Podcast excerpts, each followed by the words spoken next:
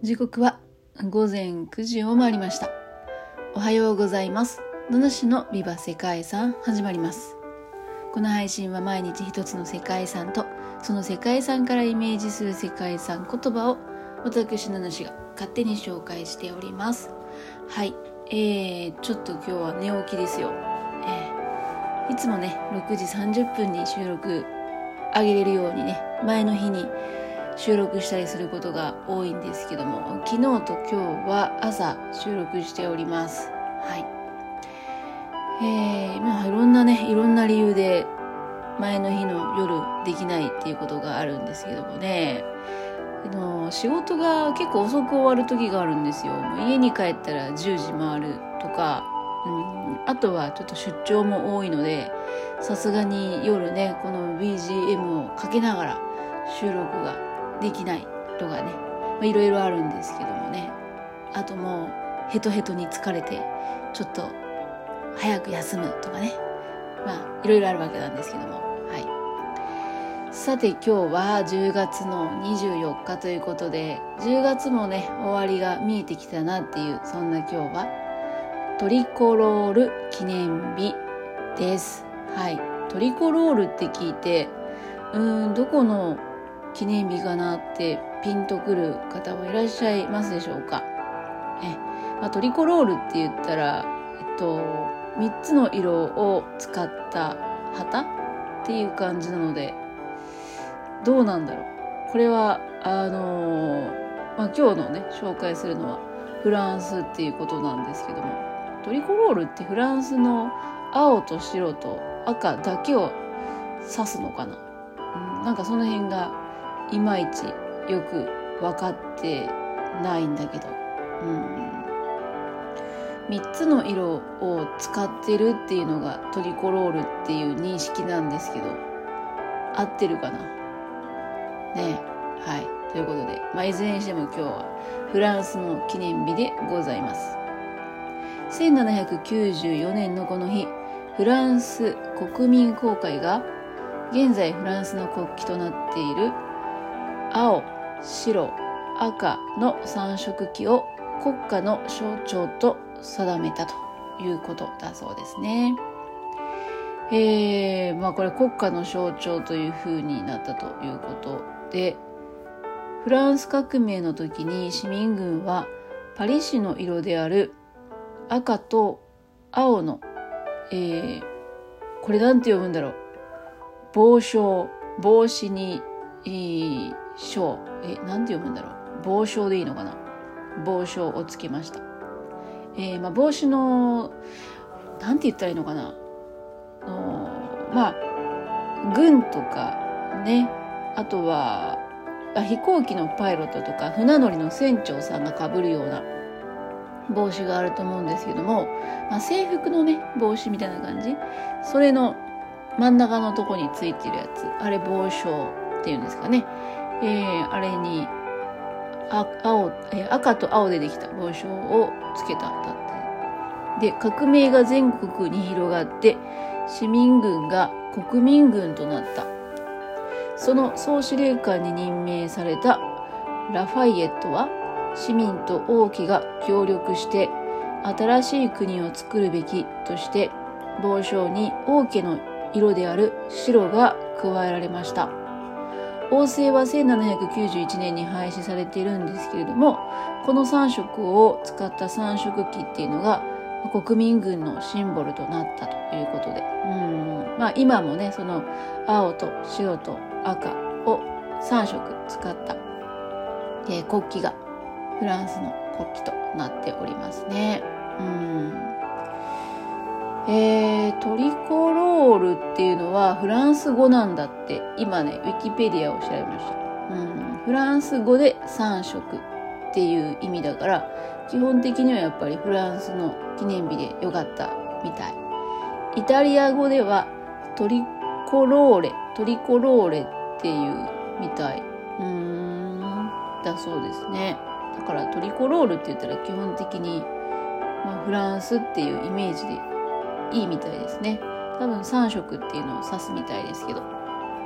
まあ、良いでしょう。さてさて、え、ちょっと待ってください。もうそんな今日の記念日だけで5分過ぎたんですけどやっぱりもう今日はフランスの世界遺産ですよ今日はフランスのパリのセーヌ河岸ですもうねフランスを代表する世界遺産と言ったら基本的にこれとモン・サン・ミッシェルじゃないですか勝手なイメージをしてます。はい。ね。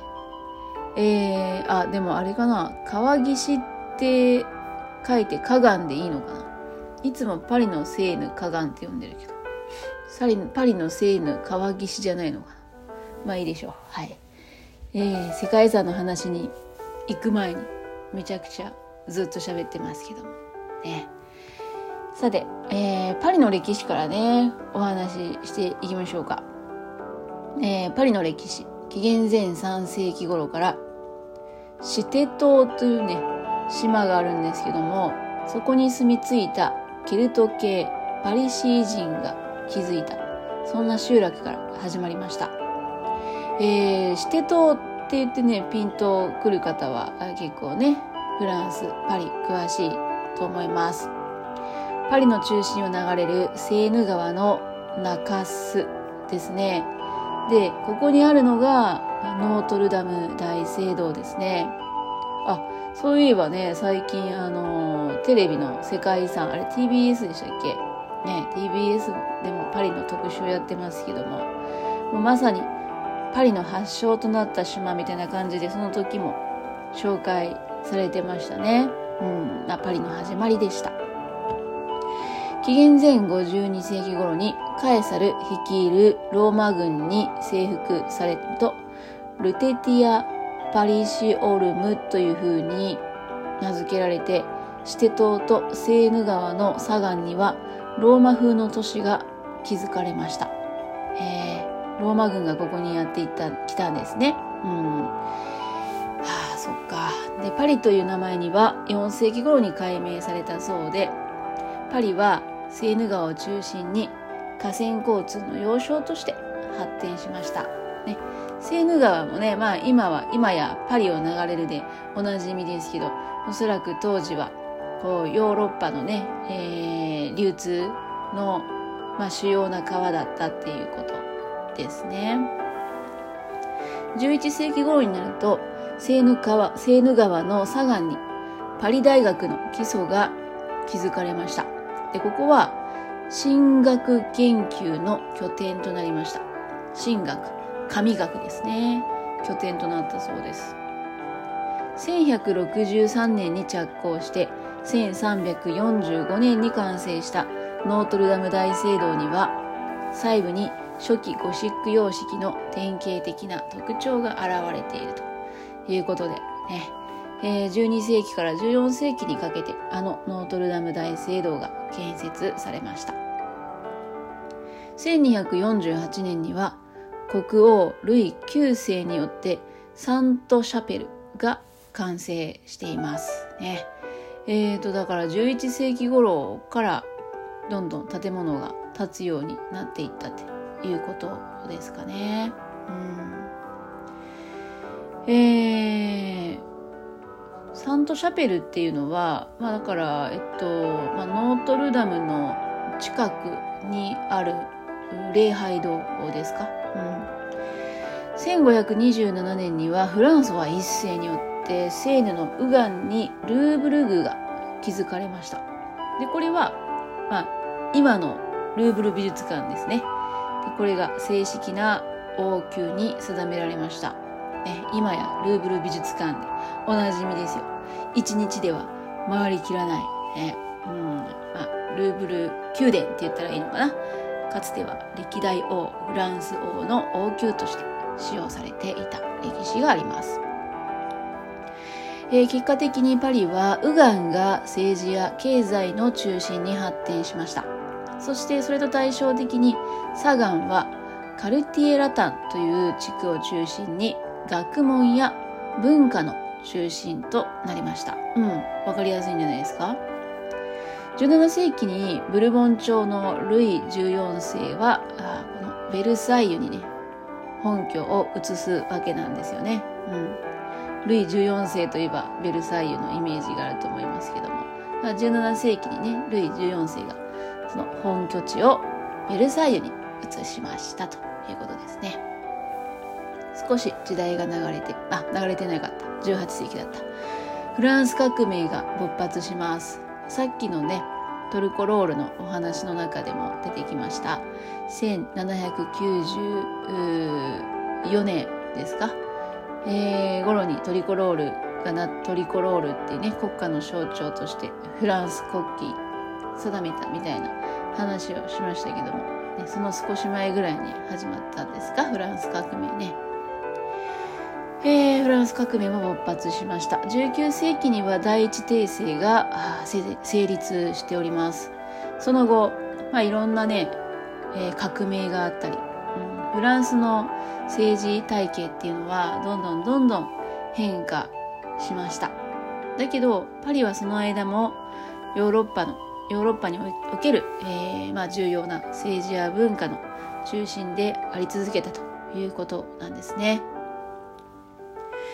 えー、19世紀後半になります第二帝政下ではセーヌ県の知事であるジョルジュ・オスマンが都市改造しようっていうことで、うん、都市改造が行われましたコンコルド広場からシャンゼリゼ通りそして凱旋門が立つエトワール広場までを見渡す今のね現在のパリの景観がこうして誕生していくわけですね。ねあの凱旋門、凱旋門ありますね。あの凱旋門あそこエトワール広場って言うんですけども、えー、あそこを起点にシャンゼリゼ通りって有名な通りがありますけどそれ以外にも放射状にね12本の道路が伸びてるんですよ。うんどうなんだろう当時としては画期的っていうか街づくりとしてはすごい良かったのかもしれないけど今となってはめちゃくちゃ分かりにくくないないですか？一つのところを中心に12本の道路が伸びてるんですよ。どこどの道入るか全然分かんないですね。うん。まあでもどの道を行っても凱旋門にたどり着くっていうところは変わりないんでしょうか。迷ったらまずはエトワール広場に行くみたいなところあるのかな。うん。結構都市づくりって5番目状にね作るっていうのがなんとなくイメージとしてあるんですけどねパリはなぜか12本の道をね、えー、中心から伸ばしたっていうことですよ。んだけどなんか今やそのパリの象徴するような景観な気もしますね。えー、さて、えー、1889年にはまたちょっと変わりますよ。何がありましたか？パリ万博博覧会ですね。パリ万博博覧会のメインモニュメントとして、エッフェル塔が建造されました。すごいですね。そっか。万博のメインモニュメントとしてエッフェル塔が建てられたんだ。えー、ね日本だと大阪万博のイメージとして太陽の塔がありますけど、あれと同じような感じですか？すごいですね。私エッフェル塔ね大好きなんですよ。あの昔昔っていうか学生の頃英語の授業でエッフェル塔の歴史のその英語の文章をね勉強したことがあって。私英語めちゃくちゃ苦手なんですけどなんかねこのエッフェル塔の話はねすごい興味を持ってなんか勉強できたんですよね。まあ、覚えてないですけどね。全然覚えてないですけど。うん。えー、そうですか。ということで、まあそんなパリの、今やパリの象徴となっているエッフェル塔なんですけどね。パリ万国博覧会に合わせて建てられた。ねまあ、この、ああ、そうだな。パリのね、エッフェル塔の歴史とかもね、なんかお話ししたいなと思います。さてさて、えー、20世紀に入ってからもグランパレであったり、シャイヨー宮などが建設されました。ルーブル宮はルーブル美術館となって、えー、駅舎として建造されていた建物。それは1986年に美術館にね、オルセー美術館としてね、転用されましたけども今話したようなものっていうのが世界遺産の構成資産に含まれております。うんとだからこのパリの世界遺産パリセーヌ河岸っていう世界遺産は日本でいうと古都京都の文化財に似てる。うん。あの、パリって今も都会じゃないですか。で、どんどん新しい建物とかもね、建ってるわけじゃないですか。だから、パリ全体が世界遺産っていうわけじゃないんですよ。うん。だから京都も歴史地区がね、世界遺産に登録されているっていうイメージですけど、えー、歴史地区が世界遺産なわけじゃないんですよね。その街の中にある一つ一つの構成資産が世界遺産に登録されているっていうわけなんですよね。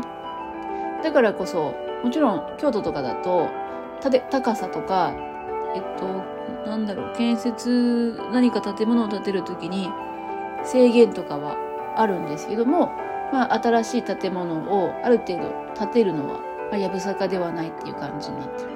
パリもね、えー、新しい建物が建つのはえー、基本的には問題ないですよね。歴史地区全体が世界遺産に登録されている、えー、世界遺産であれば、基本的にはあんまりね、建物とか手をつけられないんですけども。うん。なんだろうな、バッファーゾーンとかも、もしかしたらちょっと緩めなのかもしれないね。うん、よっぽど景観がむちゃくちゃに問題ない限りは、ある程度はうん、周辺に新しい建物を建てるっていうことができるそれがパリっていう感じですかね、まあ、京都もまあ、まあ、同じようなことかもしれない、まあ、制限は厳しそうですけどなので、えー、一つ一つのね建物建築が、まあ、それぞれ世界遺産に登録されているっていうことですねはいということで、まあ、そんな今日はパリのセーヌ河岸めちゃくちゃ情報量少ない収録の割にはもうだいぶ時間経ってますけど。で、えー、今日の世界遺産言葉ですね。世界遺産言葉は、果たされなかった約束っていう世界遺産言葉になっております。なぜか。これはですね、構成資産の一つである、えー、えー、っと、コンコルド広場。ちょっと待ってよ。構成資産の一つだったっけなえー、ちょっと今、わからなくなりましたけども。確か世界遺産の構成資産の一つになっていたと思うんですけども。うんまあ、この広場の話ですね。パリ最大の広場、コンコルド広場。東西南北の通りが広場で交わるパリの中心となるような広場ですね。で、えー、この広場の中央に1825年当時、エジプト国王ムハンマド・アリから寄贈されたパリで一番古いモニュメントとなるオベリスクがあるんですよ。ね、オベリスクってなんか細長い、まあ、塔とも言えない、なんか柱ですよね。うん。あるんですよ。そう。なんかね、このオベリスクって、えー、今はコンコルド広場のシンボル的な存在だったんですけど、もともとはエジプトのルクソール神殿にあったものだったんですよ。うん、ルクソール神殿自体は古代都市テーベっていうね、世界遺産の構成資産でもあるんですけど、だから、まあ一見ね、なんか、あの、フランスの建築物とは思えないような雰囲気を醸してるんですけど、まあそれもそのエジプトで作られたものだったんですね。うん。で、10メートルほどある細長いオベリスクなんですけども、えー、1831年ですか、当時のフランス政府がエジプトと交渉して、1831年にルクソール神殿前のオベリスクを入手する許可を正式に得たということでね、で、ルクソール神殿の正面にはもともと2つオベリスクが、塔が立ってて、両方もらう予定だったんですけども、えー、比較的ね、保存状態がいい1本目をパリに、えー、運んでコンコルド広場の真ん中に建てたんですけど、まあ、その後ねフランスとエジプトの関係が悪くなっちゃった、うん、だから結局もう一本目はもらえなかったんですよ。だからもう一本ね一本のオベリスクはルクソール神殿に今も立っているっていうことなんだと思いますよ。うん。まあまあそんないきさつがあったんですよ。だから本当は2本もらうよって言ってて1本しかもらえなかったので果たされなかった約束っていうね世界遺産言葉になりました。はい。えー、そんなコンコルド広場なんですけどもともとはルイ15世広場っていう名前がついていたみたい。建築家ジャック・ガブリエルによって作られたものです。